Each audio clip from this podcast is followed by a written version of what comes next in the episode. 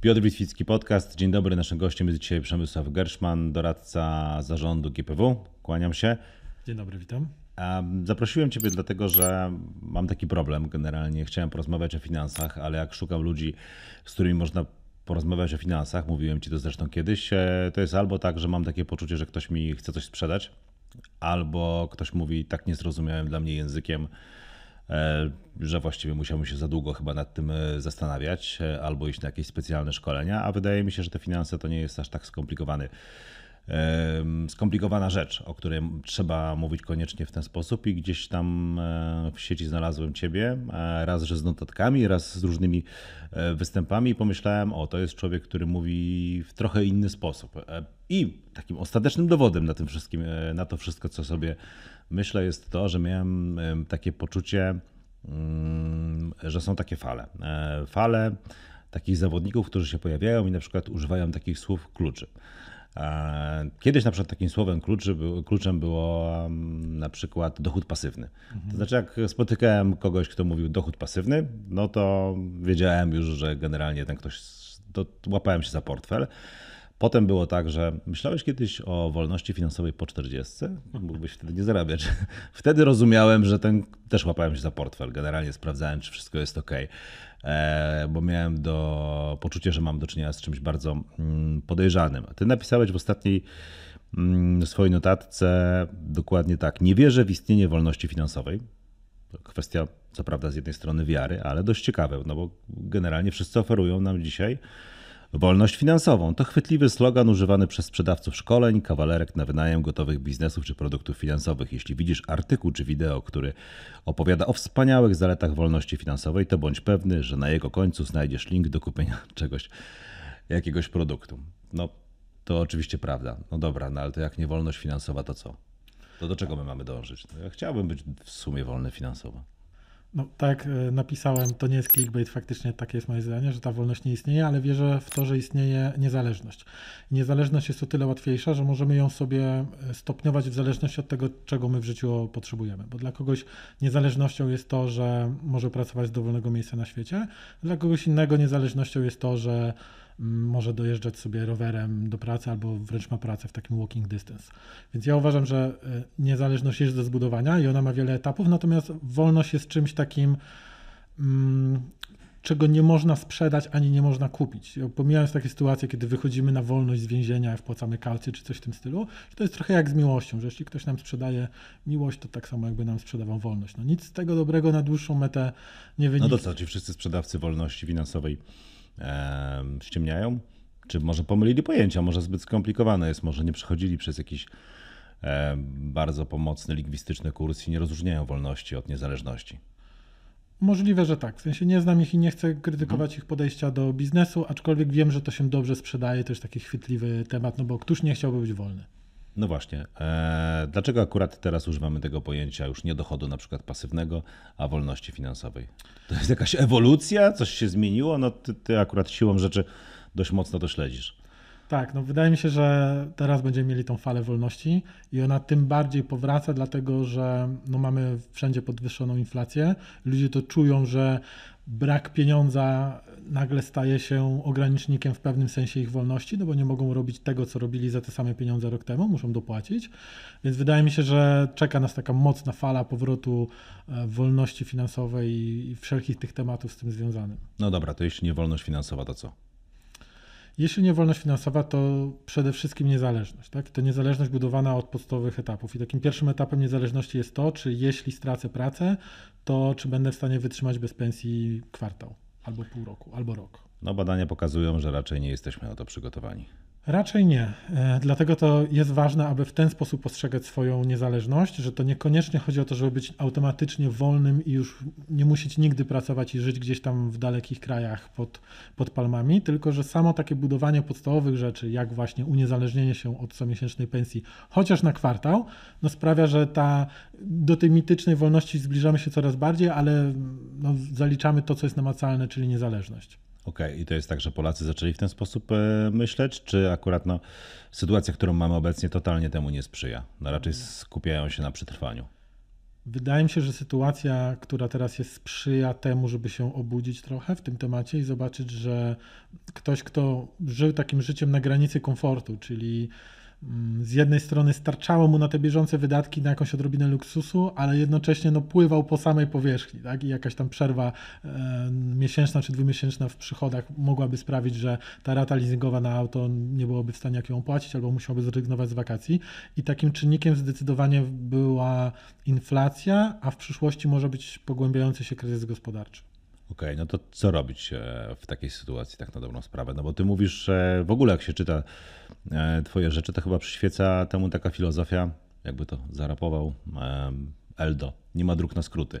E, z jednej strony pokazujesz, że my jako kraj no jesteśmy tak naprawdę gdzieś tam na początku, może już nie na początku, bo to nie są lata 90., ale mm, no gdzieś na pewno E, nie aż tak bardzo dojrzali, jeżeli chodzi o giełdę, jak nam się to czasami wydaje, czy jak czasami zapominamy e, o tym. E, I z drugiej strony no jest tak, że gdzieś tam się pewne rzeczy dopiero zaczęły krystalizować. To, to co robić w, takiej, w takim stanie rzeczy? Wchodząc na taki poziom ogólności, to Polska ma ten problem, że no właśnie jest w takim bardzo podstawowym etapie budowania kapitału, budowania tej historii kapitalistycznej, no bo wiadomo, co się działo po wojnie i tam do końca lat 80., dlatego jakby my, czyli my obecni 30, 40, 50 latkowie, będziemy tymi osobami, które jako pierwsze będą mogły w pełni przekazać swój majątek kolejnemu pokoleniu, tak? Czyli jakby w, w przeszłości to było o tyle utrudnione, że raz, że tego majątku po prostu nie było, a dwa, że ten transfer związany z przemianami gospodarczymi no był bardzo trudny. Zupełnie inaczej wtedy kupowało się nieruchomości, inaczej była warta, inne pieniądze była warta gotówka i tak dalej. Mm, więc jakby my trochę startujemy z takiego poziomu zero. Dostaliśmy ten pakiet w latach 90., pakiet kapitalizm, rozpakowujemy go cały czas. Giełda nabiera jakby kolejnego restartu, firmy się budują, wychodzą za granicę i to jest super wszystko, tylko nadal jesteśmy tym pierwszym pokoleniem, więc startujemy z No dobra, pierwszym pokoleniem, ale Dziki Zachód się skończył.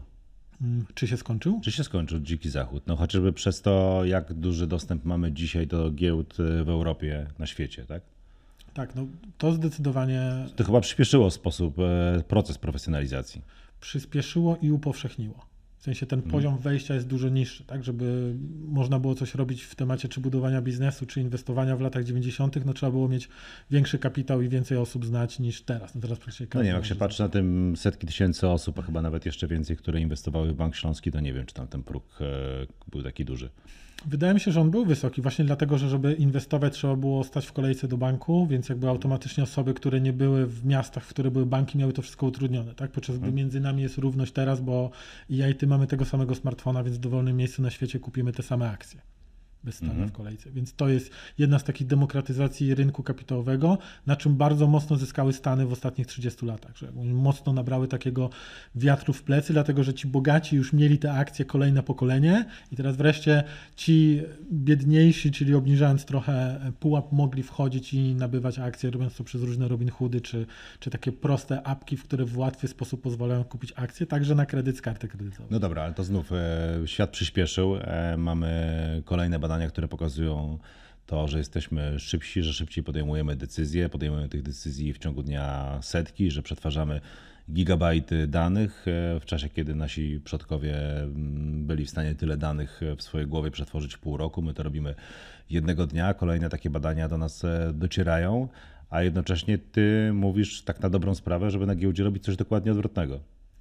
Tak, tak.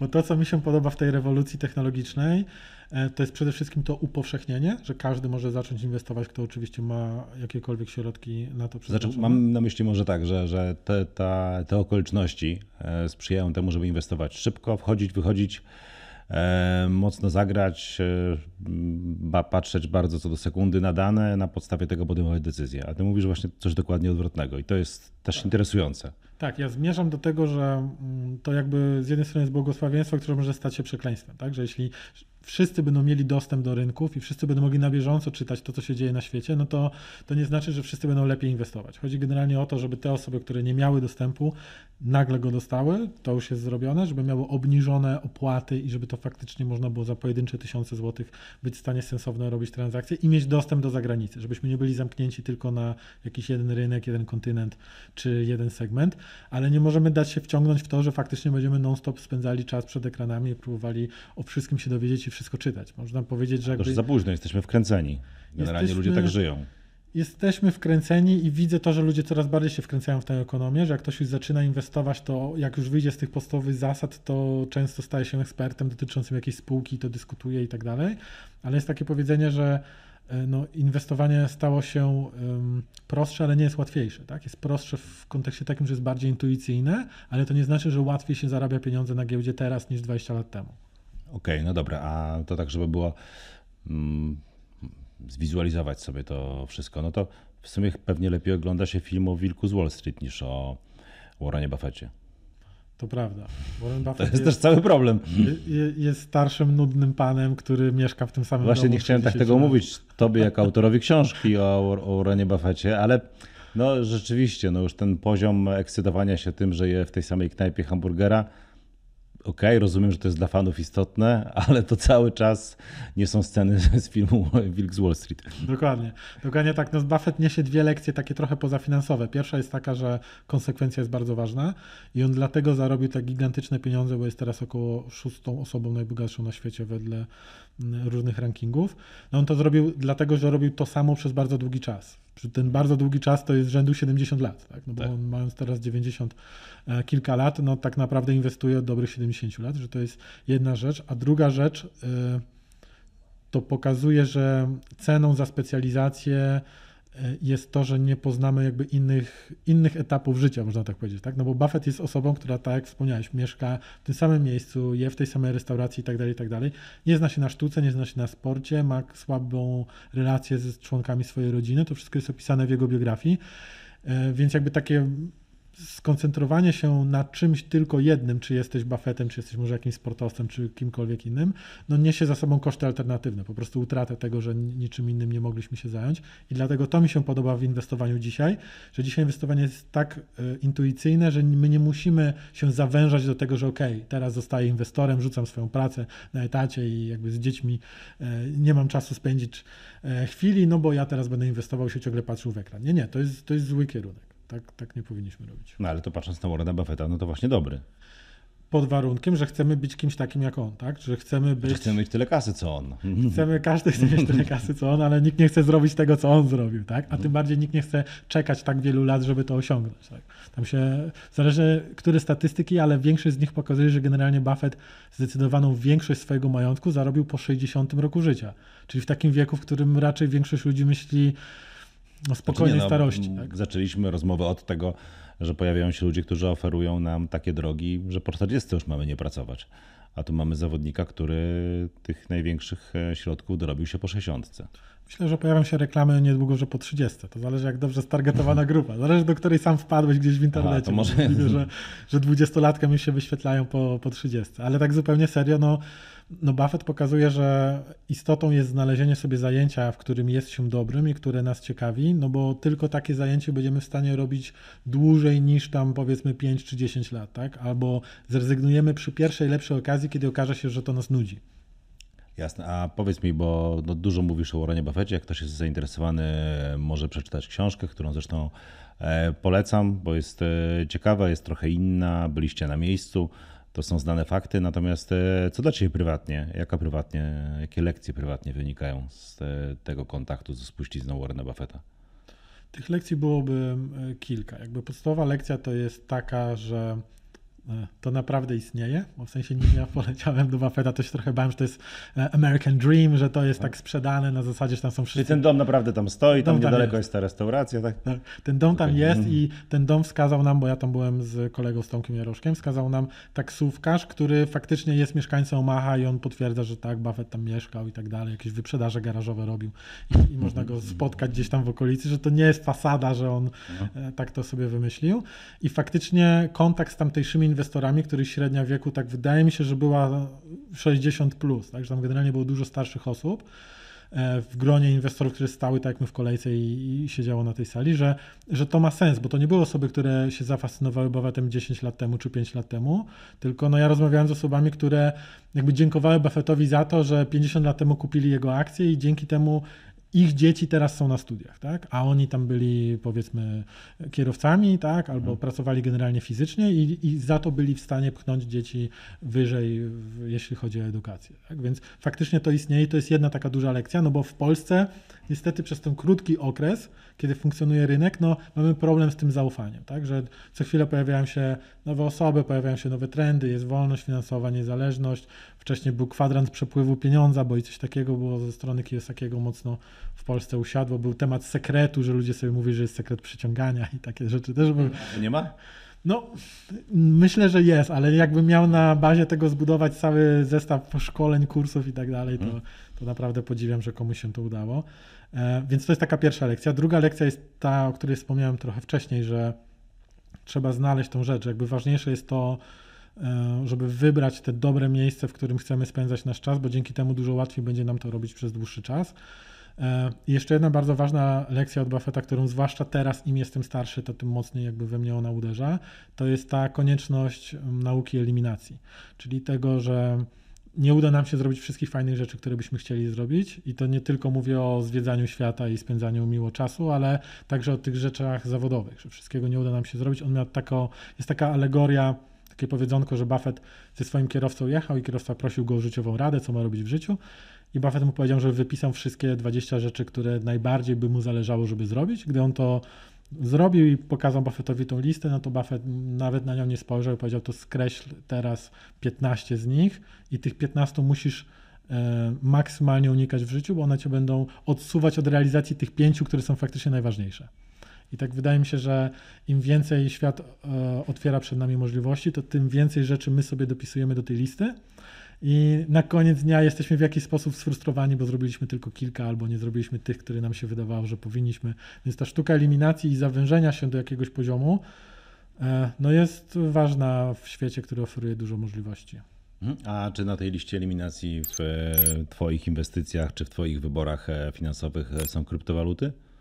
Nie, one to się są... wiąże trochę z Warrenem Buffettem, bo mieliśmy taką serię, wybacz, że będę się poruszał teraz na poziomie memów, ale to akurat hmm pobudziło bardzo moją wyobraźnię. E, Warren Buffett zestawiany na przykład z twórcami e, chociażby tej ostatniej e, giełdy, tak, to wyglądało tak, że mm, oni byli tu, gdzieś na równi, znaczy mhm. zaczynali tak, Buffett był wyżej, oni byli na równi, mija 5 lat, generalnie jest tak i to tak jest w każdym przypadku, co ma dowieść tak na dobrą sprawę tego, że no te szybkie, krótkie strzały z kryptowalut no, nie są tak e, pewnie stabilnym źródłem finansowania jak e, dochodów, e, jak to, co robi ten, ten sposób inwestowania Warrena Buffetta, ale wiem, że ty z drugiej strony no, całkowicie też tego nie przekreślasz, tak?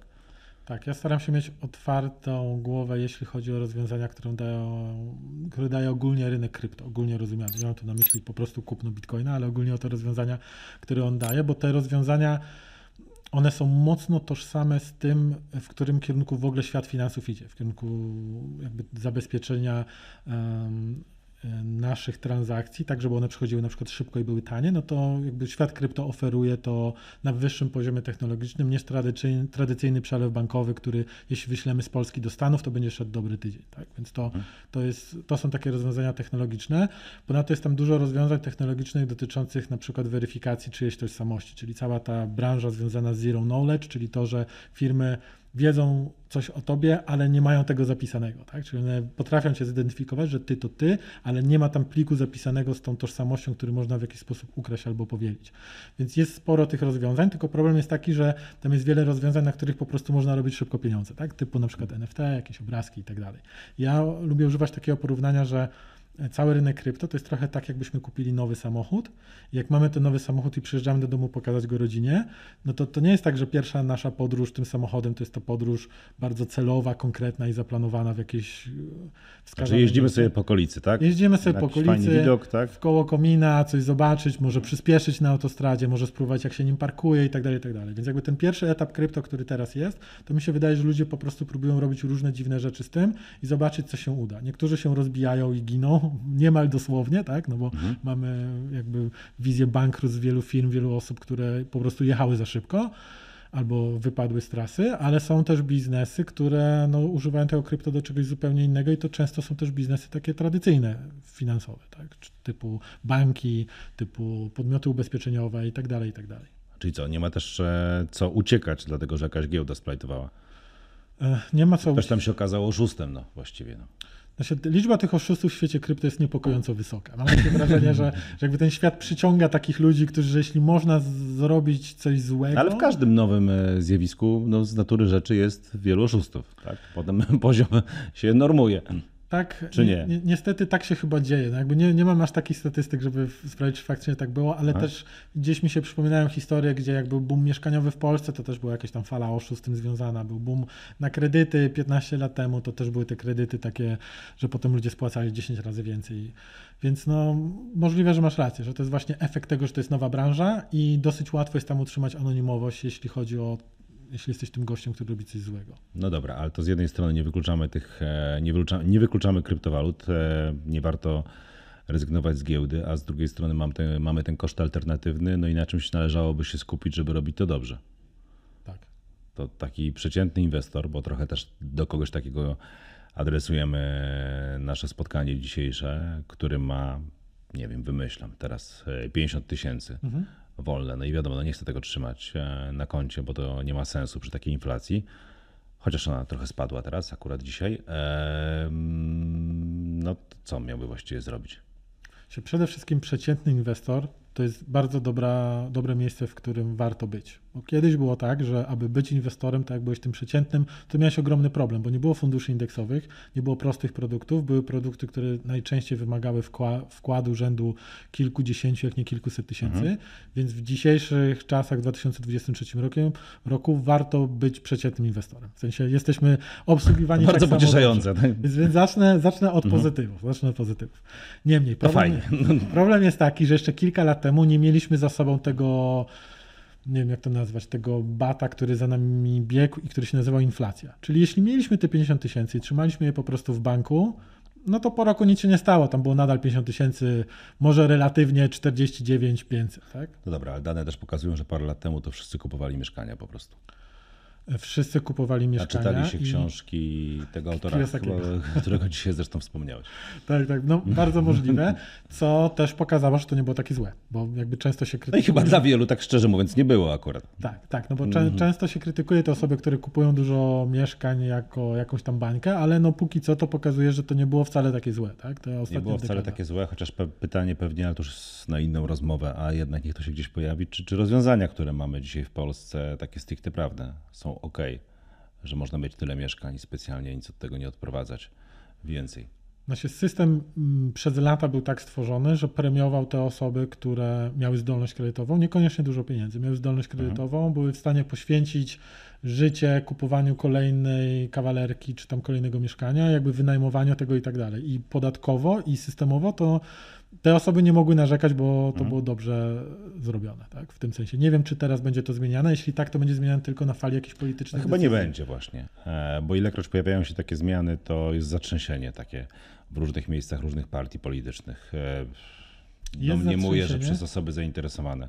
Z jednej strony obecnego stanu rzeczy. Z jednej strony tak, ale z drugiej strony każdy chce mieć prawo do posiadania mieszkań. Jakby to jest trochę tak, jak ktoś chce e, wprowadzić wyższe, dużo wyższe podatki od najbogatszych, mhm. to bardzo często osobami, które bronią tego rozwiązania, są osoby dużo, dużo biedniejsze, które nigdy nie będą objęte tym podatkiem. Jakby to jest taki efekt psychologiczny, który się wiąże z tym, że my sobie wszyscy myślimy, że kiedyś będziemy mieli co najmniej pięć mieszkań, każdy z nas chce być kiedyś milionerem, więc kiedyś nie chcemy być wysoko opodatkowani. I też bardzo rzadko się zdarza, żeby któryś z tych miliarderów zabierał głos. Akurat Buffett kiedyś powiedział e, takie zdanie, które cytowano go setki tysięcy razy za to, że on płaci niższe podatki niż jego sekretarka, przez to, że jest bogaty i ma te wszystkie mechanizmy tak, i tak dalej, tak. tak więc procentowo on płaci niższe i że to chyba nie jest ok. I to, jest taki jeden z nielicznych komentarzy. Generalnie to chyba nie jest. jeden z nielicznych komentarzy osób zainteresowanych tym wyższym podatkiem, bo ich dotknie. Tak? No dobrze, a to jest tak, że im więcej się siedzi w świecie finansów, e, tym bardziej poglądy zmieniają się na takie mocno wolnorynkowe?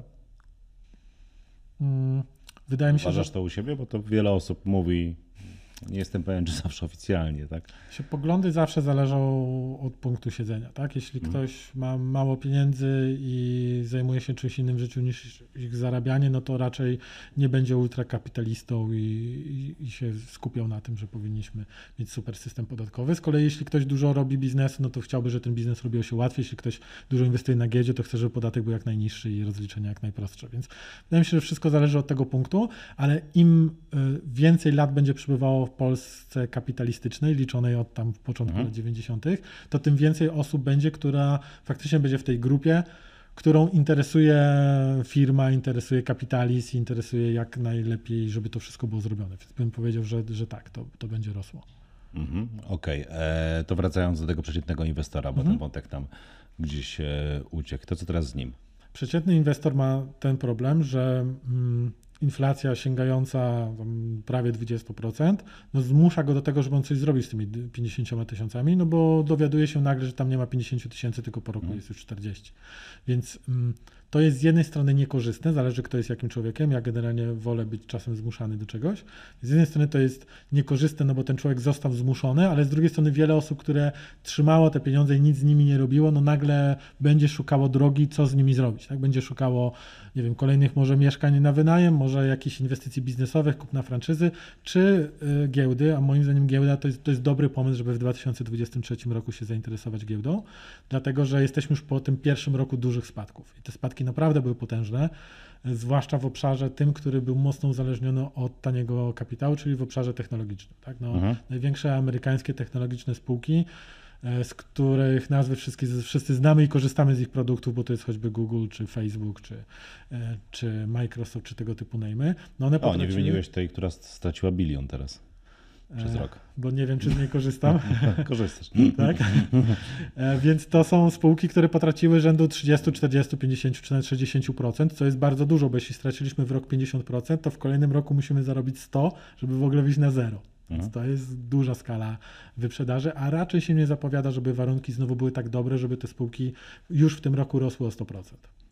Więc e, dla przeciętnego inwestora to jest o tyle dobrze, że on. Czekaj, idzie... może taki poradnik zrobimy, czyli co trzeba ale nie na polskiej giełdzie mówisz tak na dobrą sprawę. Mm, ale że co mówię, że w, tak staram się taki utkać poradnik dla mhm. takiego, tego typu inwestora. To co on powinien zrobić?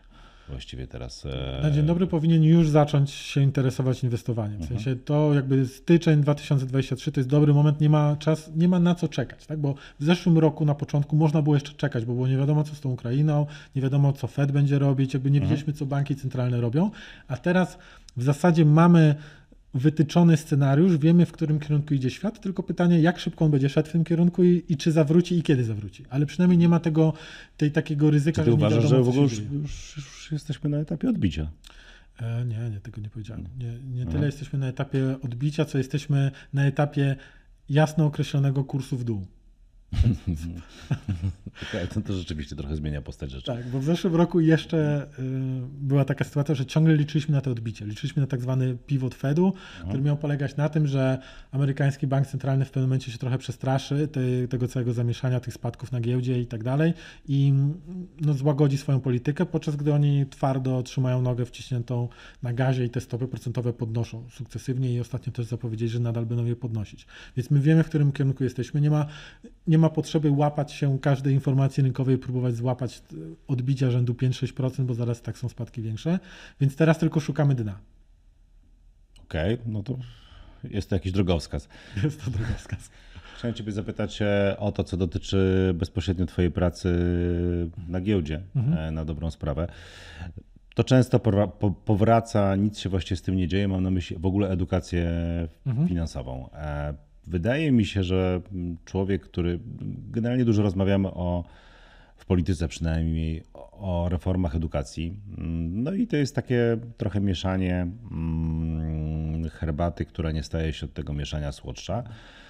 I teraz pytanie, co ty uważasz o edukacji finansowej? Ja, żeby nie, nie zaczynać edukacji finansowej, powiedziałbym o takich podstawach, e, na przykład jeżeli chodzi, nie wiem, o prawo. O, e, ludzie wychodzą, kończą studia i w sumie nie wiedzą, czym się różni postępowanie karne od cywilnego.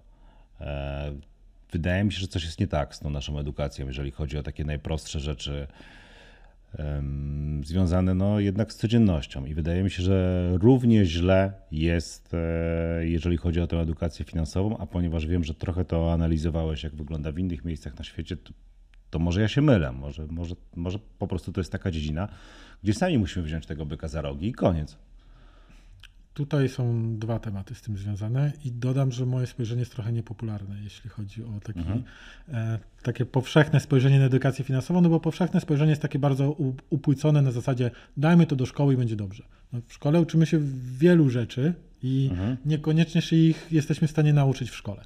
Więc samo dopisanie do podstawy programowej, tam jakichś podstaw z finansów osobistych na dowolnym etapie edukacji, nie znaczy od razu, że będziemy wiedzieli, jak rozliczyć no dobra, jak, i tak dalej. Wiadomo. Natomiast no, czy to jest ok, że e, ludzie wychodzą ze szkoły, z liceum powiedzmy, i nie mają zielonego pojęcia, na czym polega giełda, jak funkcjonuje? Nie, to o to mi bardziej okay. chodzi. To nie jest ok. To tym hmm. bardziej nie jest ok, że młodzi ludzie w tym wieku nie do końca wiedzą, skąd się biorą pieniądze. Ja czasem uczestniczę w takich lekcjach przedsiębiorczości, kiedy na giełdę przychodzą mhm. młode osoby właśnie w tym wieku i ja próbuję z nimi rozmawiać, mm, no to generalnie większość z nastolatków kompletnie nic nie wie o giełdzie i kiedy ja ich chcę wciągnąć w ten temat, to zaczynam od pytania się, kogo znają, jaki znają najbogatszych ludzi na świecie. No i ktoś tam wymienia Elona Muska i ja wtedy mówię, o, Elon Musk ma taką i taką spółkę giełdową. Mhm. Oni są wtedy zdziwieni, że te spółki są gdzieś notowane i tak dalej. Więc jakby musimy łapać ten poziom styku z młodzieżą, że, żeby nauczyć ich czegoś nowego, musimy najpierw złapać się czegoś, co oni już kojarzą i wiedzą. Bo jeśli czegoś takiego nie zrobimy i po prostu wrzucimy im suche fakty finansowe gdzieś tam okay, do ale właśnie to jest taka dziedzina życia, która no nie jest aż tak bardzo wyabstrahowana. To znaczy to nie jest jakieś, wiesz, to nie jest nauka e, łaciny. Tak? E, to jest coś, co rzeczywiście, no, rzucasz maska, no to patrzysz na notowania Tesli i tak dalej. Tak. E, to gdzieś tam się wszystko zazębia, tak? Rzeczywiście możesz wziąć e, telefon i sprawdzić, jak tej firmie idzie obecnie, tak? To się zazębia, ale między tymi kołami zębatymi jest brak przekładek. W sensie takim, że tu się kręci koło, że młodzi okay. ludzie sami się kręcą i mają swój temat i ktoś tutaj kręci innym tematem, ale brakuje tych kół. I, i co jest z tymi kołami? Bo to jakby do tego mhm. zmierzam. I tymi kołami raz, że jest szkoła, która no, musi dać te suche podstawy, tylko nie można ich wrzucić tak po prostu jako suche podstawy, no bo to będzie tak jak uczenie się o pantofelku, na zasadzie, że albo kolumnach doryńskich, to są jedne takie z tematów, mhm. które ja pamiętam, że już wtedy ucząc się jako dziecko wiedziałem, że to mi się nigdy w życiu nie przyda, tak? już wtedy miałem tą świadomość, mimo że byłem wtedy Ja robię pracę domową z moją córką, która jest w piątej klasie i rzeczywiście no, ona jest bardzo często sfrustrowana, bo ona już w tej piątej klasie ma poczucie, że uczy się czegoś, e, co w zasadzie ani jej nie interesuje, ani jej się nie przyda jest czymś bardzo abstrakcyjnym. Ja staram się tutaj stać na stanowisku jako ojciec konserwatywnym, czyli tłumaczyć, że to jednak ma bardzo głęboki sens, ale czasami rzeczywiście nie jestem w stanie znaleźć argumentów za tym.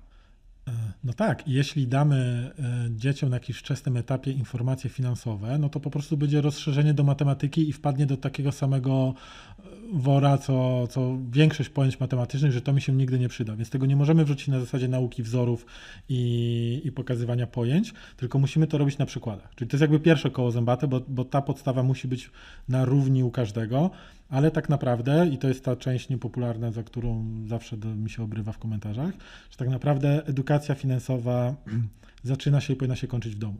Jakby to my jako rodzice, tak jak uczymy dzieci, jeśli jesteśmy religijni, no to nie zakładamy, że szkoła nauczy religii podczas tej jednej godziny, która jest w tygodniu, czy nie wiem ile teraz jest, ale no my musimy dziecku przekazać religię. Tak? Jeśli my wierzymy w to, że musimy w taki, a nie inny sposób podchodzić do pieniądza, no to dziecko musi to wyciągnąć z domu. Dlatego, i, i to jest ta część najtrudniejsza, edukacja finansowa musi się zacząć od rodzica. Rodzic sam musi rozumieć, No to ty jak dlaczego edukujesz rosną... swojego syna, jeśli dobrze pamiętam, który Tak, jest akurat... syna. Mhm.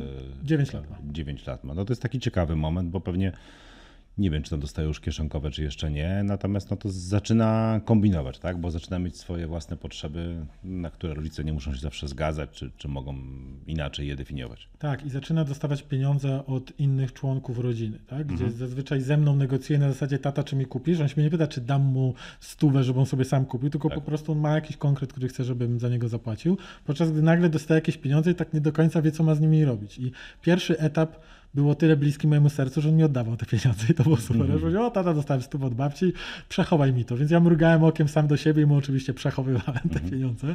No ale teraz już zaczyna szukać sam, co z nimi zrobić, tak? Darmowy kapitał, no.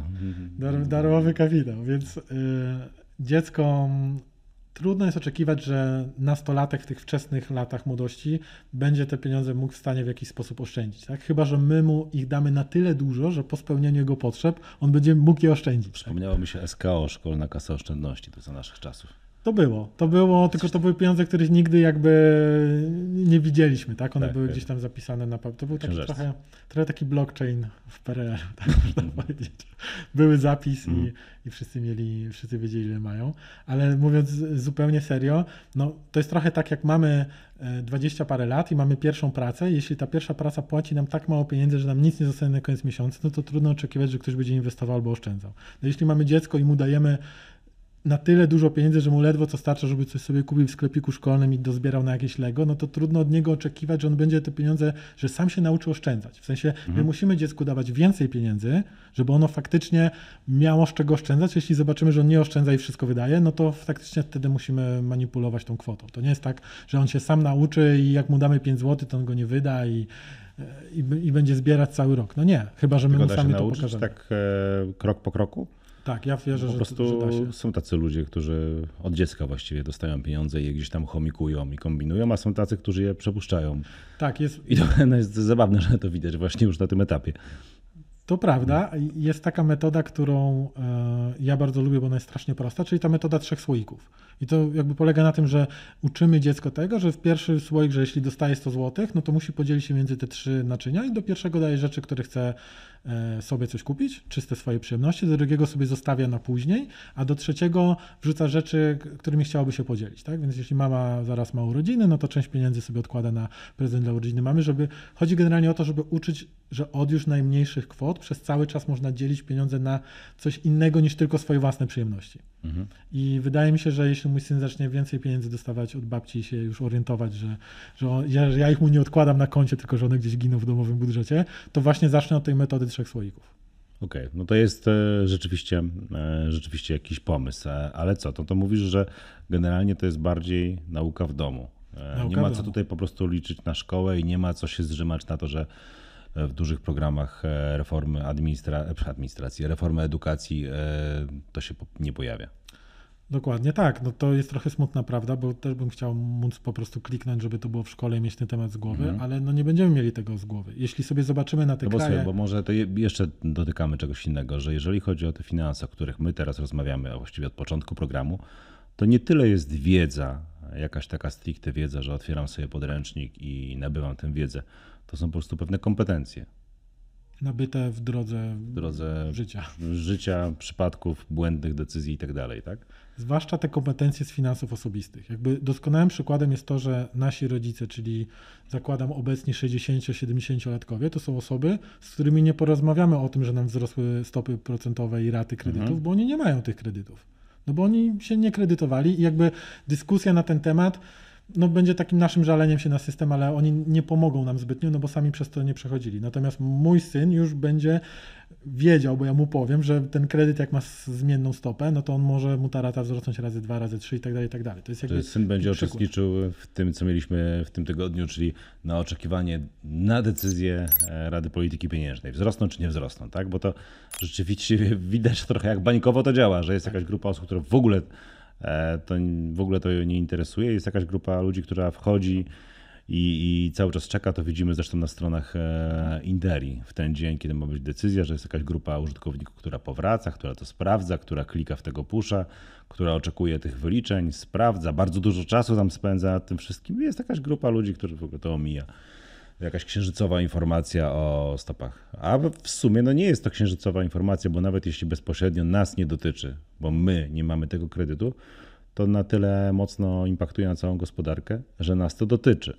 I to jest to, ta druga część, co powiedziałeś, to jest wiedza, która powinna być przekazywana w szkole. Uh-huh. Czyli żeby uczyć, że nawet jeśli nie masz kredytu, no to prawdopodobnie osoba, od której kupujesz chleb, ma wzięty kredyt na samochód albo na coś innego i że to jest leasing ze zmienną stopą, to mu rosną koszty, więc chleb będzie droższy, mimo że nie masz kredytu. Więc to jest ten mechanizm. Natomiast ten mechanizm, że no zostanie nam mniej pieniędzy w portfelu domowym, albo musimy więcej pracować, żeby mieć tyle samo, bo rata nam wzrosła, to to jest to, co musimy się nauczyć w domu, bo inaczej to będzie taką abstrakcją gdzieś tam z lekcji ze szkoły. Okej, okay, a powiedz mi, choć wiem, że też tego jakoś bardzo nie lubisz, e, ale ja muszę zapytać o prognozy dla Polski na najbliższy rok, e, bo trochę też jesteśmy na początku tego roku. Jak myślisz, czy to jest trochę tak, że też podwyżka stóp e, procentowych, jeśli taka będzie? Wiemy, że traktat Sopocki przewiduje w najbliższym czasie taką możliwość, chociaż wcześniej nie. Widzimy pewną dynamikę zjawisk makro i no pytanie, czy da się mm, tak na dobrą sprawę zatrzymać coś, co jest jednym z motorów polskiej gospodarki, czyli ten popyt wewnętrzny. Wydaje mi się, że ten rok będzie ciężki, jeśli chodzi o sytuację w polskiej hmm. gospodarce i będzie ciężki o tyle, że ja odnoszę takie wrażenie, że w minionym roku to mocniej dotknęło firmy niż poszczególne osoby, a teraz wydaje mi się, że ten ciężar Schodzimy. Sch będzie schodził w dół. Jakby, że firmy, które gdzieś tam te swoje e, marże ściskały i nie chciały podnosić cen, no teraz będą do tego jakby zmuszone siłą rzeczy i te ceny nie będą już rosły o pojedyncze punkty procentowe, tylko o to, żeby sobie tą nadwyżkę stratną dorzucić. Tak więc zaczniemy odczuwać ten kryzys my jako szarzy obywatele. W ten, w ten sposób e, tutaj mówię.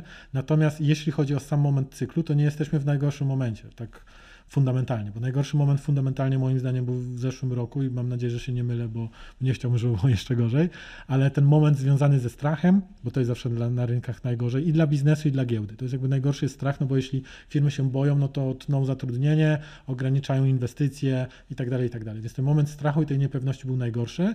A teraz, tak się trochę śmialiśmy 15 minut temu, ale wiemy, jaki jest kierunek. Kierunek jest taki, no. że gospodarka światowa spowalnia, ale to, to nie będzie totalny, gwałtowny krach, że wszyscy się rozbijemy. Po prostu będzie trochę mniejsza aktywność gospodarcza, mniejszy popyt wewnętrzny.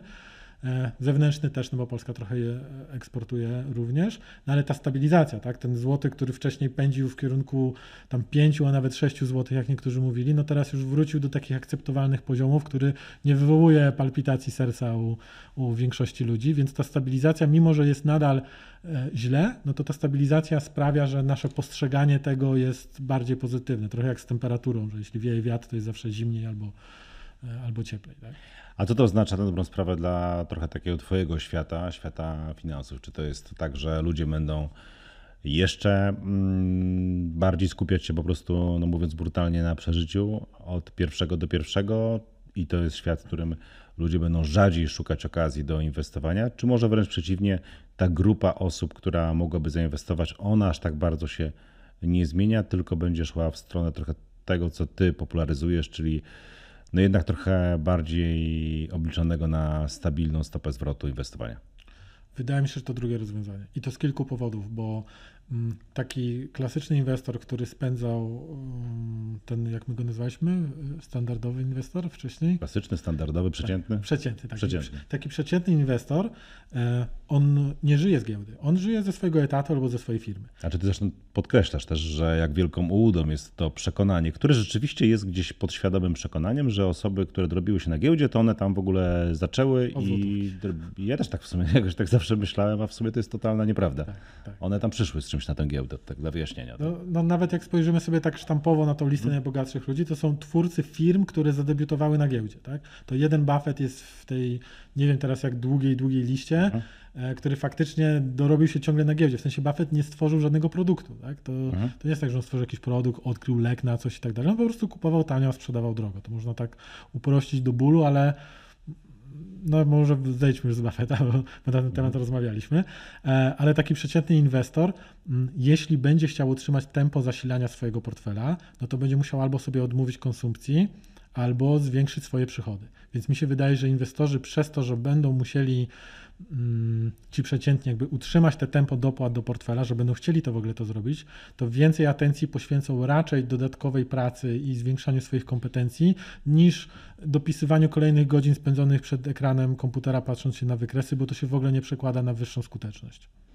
Znaczy skupią się na byciu bardziej wydajnym skupią się na byciu bardziej wydajnym i skupią się na budowaniu dodatkowych źródeł przychodu. A też trochę jest tak, że mm, ponieważ no ty w swoich notatkach piszesz o bardzo różnych e, ciekawych rzeczach, też takich powiedziałbym ogólnoludzkich, tak to mhm. nazwijmy, i gdzieś tu wspomniałeś o tym, że wielu Polaków stanie przed taką decyzją, czy są w stanie w najbliższym czasie zejść z konsumpcji. To mi się w ogóle wydaje fundamentalnym pytaniem, bo cała logika naszych czasów e, polega na nakręcaniu e, konsumpcji, co zresztą związane jest pewnie z dość mocno krótkoterminowym wyciąganiem zysków z różnych czy inwestycji, czy w ogóle mhm. pewnym modelu funkcjonowania firm od do. Natomiast pytanie jest, czy my poruszając się w tej logice, którą wytyczają wytyczona właśnie jaki byśmy tam, czy telefon, czy telewizor, czy co byśmy tam komputer nie odpalili, czy my jesteśmy w ogóle w stanie zejść z tego. Czy to jest w ogóle możliwe? Czy, czy są jakieś badania na ten temat, czy ktoś to sprawdza? No bo pytanie jest dość fundamentalne. Wydaje mi się, że. Czy my się tak zadłużymy, tylko żeby utrzymać mm, tę swoją stopę życiową, co znów, żeby było jeszcze weselej dla gospodarki, nie jest takie najgorsze. To prawda. Dla Jakby... gospodarki, nie dla nas indywidualnie. Spadek konsumpcji no, nie jest dobry dla gospodarki, tak? I nie jest dobry dla przychodów państwa, tak? Zwłaszcza w gospodarkach, mhm. które mają VAT i, i generalnie potrzebują dużych przychodów od obywateli, bo swoje własne generują niskie. Mi się wydaje, że to trochę jest inne pytanie. Pytanie jest bardziej takie, czy będziemy musieli, nie, nie czy możemy, bo pytać się, czy możemy, to mogliśmy się pytać 5 lat temu, tak? kiedy okay. stopy mhm. procentowe były niskie i w zasadzie każdy mógł wziąć trochę ten wyższy kredyt albo albo no, zaoszczędzić więcej. Natomiast tutaj pytanie, czy będziemy zmuszeni do tego. Czy dojdziemy do ściany? Wydaje mi się, że tak. Tylko tę ścianę przez e, karty kredytowe, przez e, najróżniejszego sposobu sposoby na, na, na pożyczki, na, na, na jest, ta ściana się przesuwa i zastanawiam się, czy jak do niej dojdziemy, to ona już jest gdzieś zupełnie gdzie indziej niż była 20 lat temu. Wydaje mi się, że tak i to z dwóch powodów, bo z jednej strony ta ściana sama się do nas zbliża, a z drugiej strony my sami, jeśli będziemy zwiększać naszą hmm. konsumpcję, to sami skracamy dystans, dystans do niej.